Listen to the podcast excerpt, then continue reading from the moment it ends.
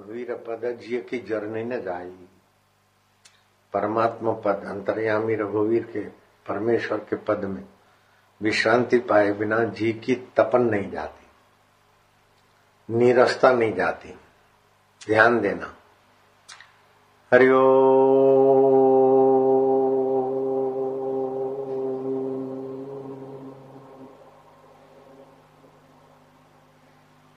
हरिओ हरिओ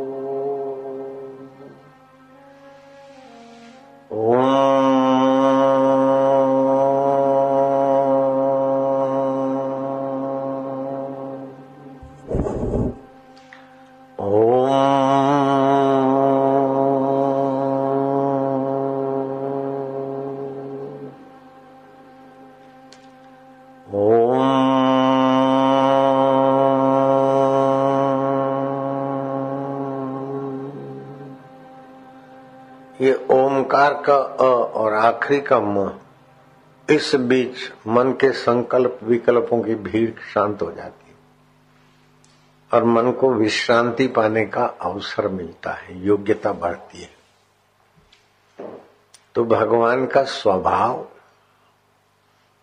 एक बार जिसने जान लिया, वो भगवत रस से छक जाता है।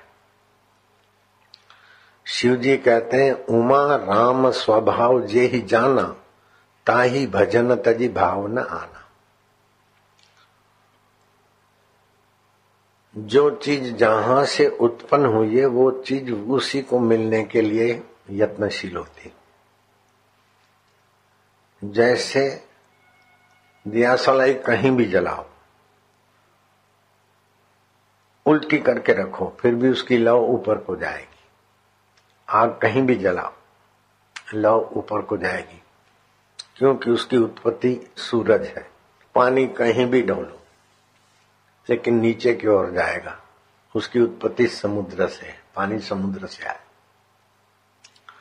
ऐसे कीड़ी से लेकर कुंजर तक, मनुष्य से लेकर ब्रह्मा जी तक, सभी जीव, सुबह से शाम तक, जीवन से मौत तक, जन्म से जन्मांतर तक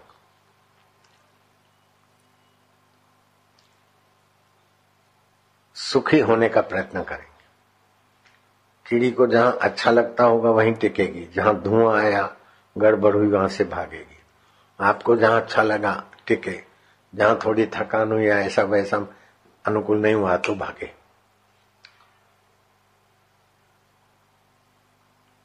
तो अनुकूलता से सुख का एहसास होता है। प्रतिकूलता से दुख का एहसास होता है। शास्त्र कहते हैं, अनुकूल वेदनियम सुखम, प्रतिकूल वेदनियम दुखम। अनुकूलता सुख का एहसास करवाती प्रतिकूलता दुख करवाती तो सुबह से शाम तक, जीवन से मौत तक, आदमी सुख के लिए ही प्रयत्न करता है। क्यों? कि उसकी उत्पत्ति सुख स्वरूप आत्मा से हुई। तो आत्मा की तीन चीज़ें ध्यान से सुनना। एक तो आत्मा में सतता है। सत जो सदा रहे, कोई मरना नहीं चाहता। आत्महत्या करते हैं? तो मरने के बाद सुखी रहने की इच्छा करते मरना नहीं चाहते, लेकिन दुख नहीं चाहते, इसीलिए बेवकूफ़ी से आत्महत्या करके भी सुखी रहना चाहते तो आत्मा अमर है और सतरूप है, उसकी मृत्यु नहीं होती। आत्मा चेतन रूप है, उसमें जड़ता नहीं। जड़ता प्रकृति में है। हाथ को पता नहीं मैं हाथ हूँ। पैर को, पेट को, खोपड़ी को पता नहीं, इसमें सिर हूँ। लेकिन आपको पता है, ये सिर है, ये हाथ है, ये पैर है।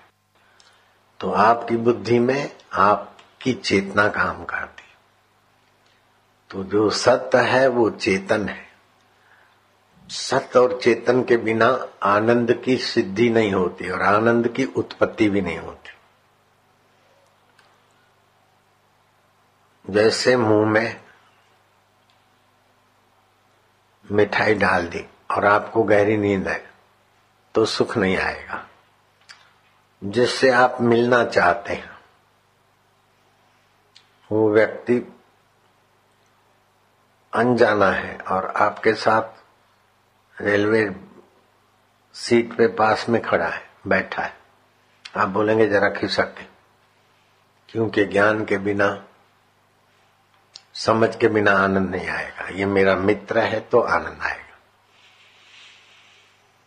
वैसे गहरी नींद में सो गए ज्ञान स्वभाव वृत्ति नहीं है जीव में तो स्वाद नहीं आएगा तो आनंद नहीं आएगा, मज़ा नहीं आएगा। तो आत्मा परमात्मा सतरूप है, चेतन रूप है और आनंद स्वरूप है। उसकी सत्यता तो ज्ञान से समझ में आ जाती है कि कभी भी मृत्यु नहीं होती, वो सत्य है। सत्य उसे बोलते हैं जो पहले था, अभी है, बाद में रहेगा। असत्य उसे बोलते हैं जो पहले नहीं था, अभी नहीं है, बाद में नहीं रहेगा। और मिथ्या उसे बोलते हैं जो पहले नहीं था, बाद में नहीं रहेगा, बीच में दिखता है। जैसे ही है। चार दिन पहले ऐसा नहीं था, चार दिन के बाद नहीं रहेगा। अभी है, मिथ्या है। ऐसे ये शरीर। चौहत्तर साल पहले नहीं था, दस बीस साल के बाद नहीं रहेगा। तो ये सब मिथ्या है। तो मिथ्या प्रकृति के चीज़ें हैं। लेकिन उसमें सत्ता है, सत्य, चित्त, आनंद, परमात्मा की। तो प्रकृति की चीज़ों में जो आसक्ति करके सुखी होता है, वो सुखी तो जरा सा हुआ न हुआ, दुखी ज़्यादा रहेगा। और जो परमात्मा में आस्था करता है, और जितनी गहरी आस्था, और जितनी समझदारी की आस्था आस्था तो है, लेकिन लोग गरबे गाते हैं। अच्छा है, ठीक है, गाओ। लेकिन आत्मा की सतता को जाने, आत्मा की चेतनता को जाने, आत्मा के आनंद स्वभाव को जाने। तो फिर विकारों में जब कभी गिरेगा नहीं, ज़रूरत पड़ी तो उपयोग करेगा, लेकिन गिर के तबाह नहीं होगा, शरीर से तंदुरुस्त रहेगा, मन से प्रसन्न रहेगा। बुद्धि में, बुद्धिदाता के ज्ञान का प्रभाव रहेगा। तो मनुष्य को क्या करना चाहिए? बुद्धि में सच्चिदानंद का ज्ञान, मन में सद्भाव,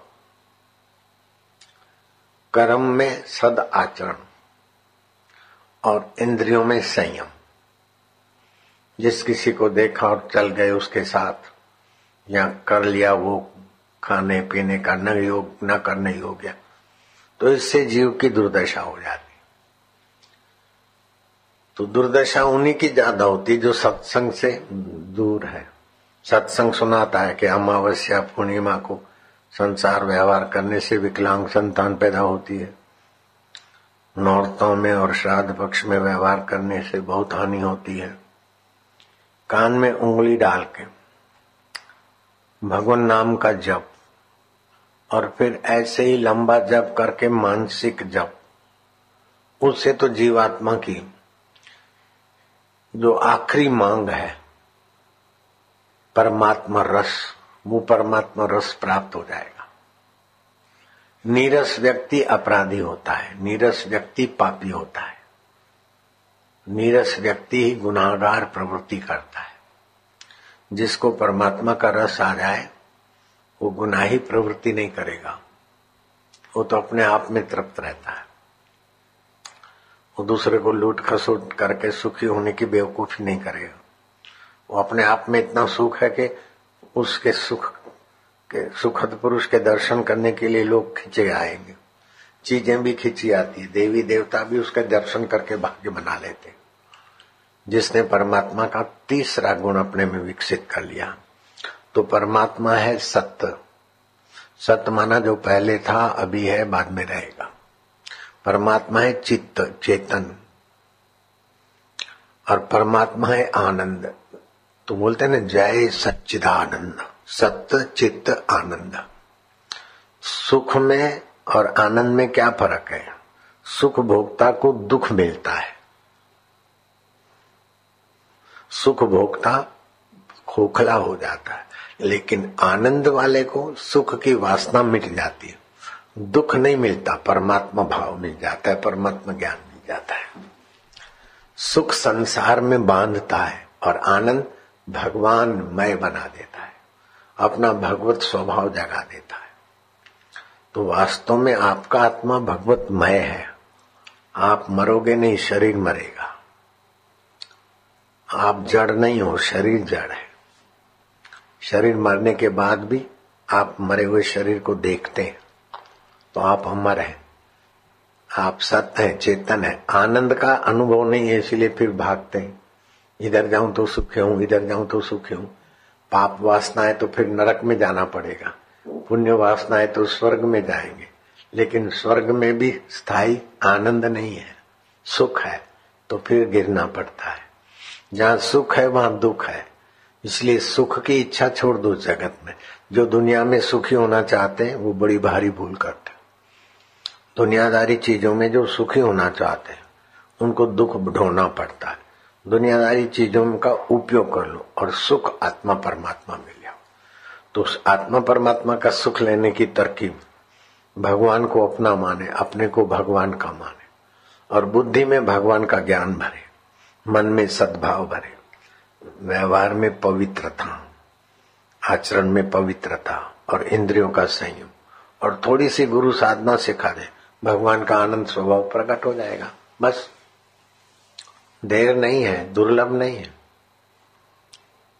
भगवान के उच्चारण करते करते शांत, फिर आनंद स्वभाव। तो आनंद रस आने लगेगा ना तो बुद्धि प्रखर हो जाएगी।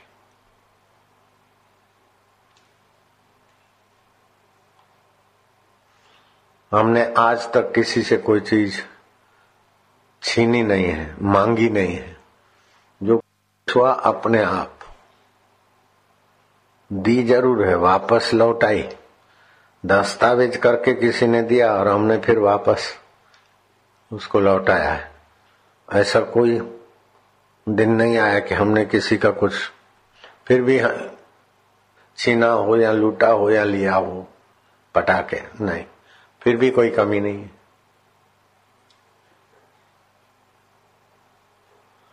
यहाँ तक कि भगवान से भी नहीं मांगा। भगवान से भी हुज्जत कर दी। मोहब्बत ज़ोर पकड़ती तो शरारत का रूप लेती है। भगवान से मैंने शरारत कर ली। सोचा मैं न कहीं जाऊँगा, यहीं बैठ के अब खाऊँगा। जिसको गरज होगी आएगा सृष्टि करता खुद लाएगा। हम क्यों लेंगे किसी से क्या? हमको तो जो गुरुजी ने दिया है, वो बांट बांट के 48 साल हो गए, रत्ती भर भी खूटा नहीं। कोई लेने वाले हो तो बांटते रहते हैं।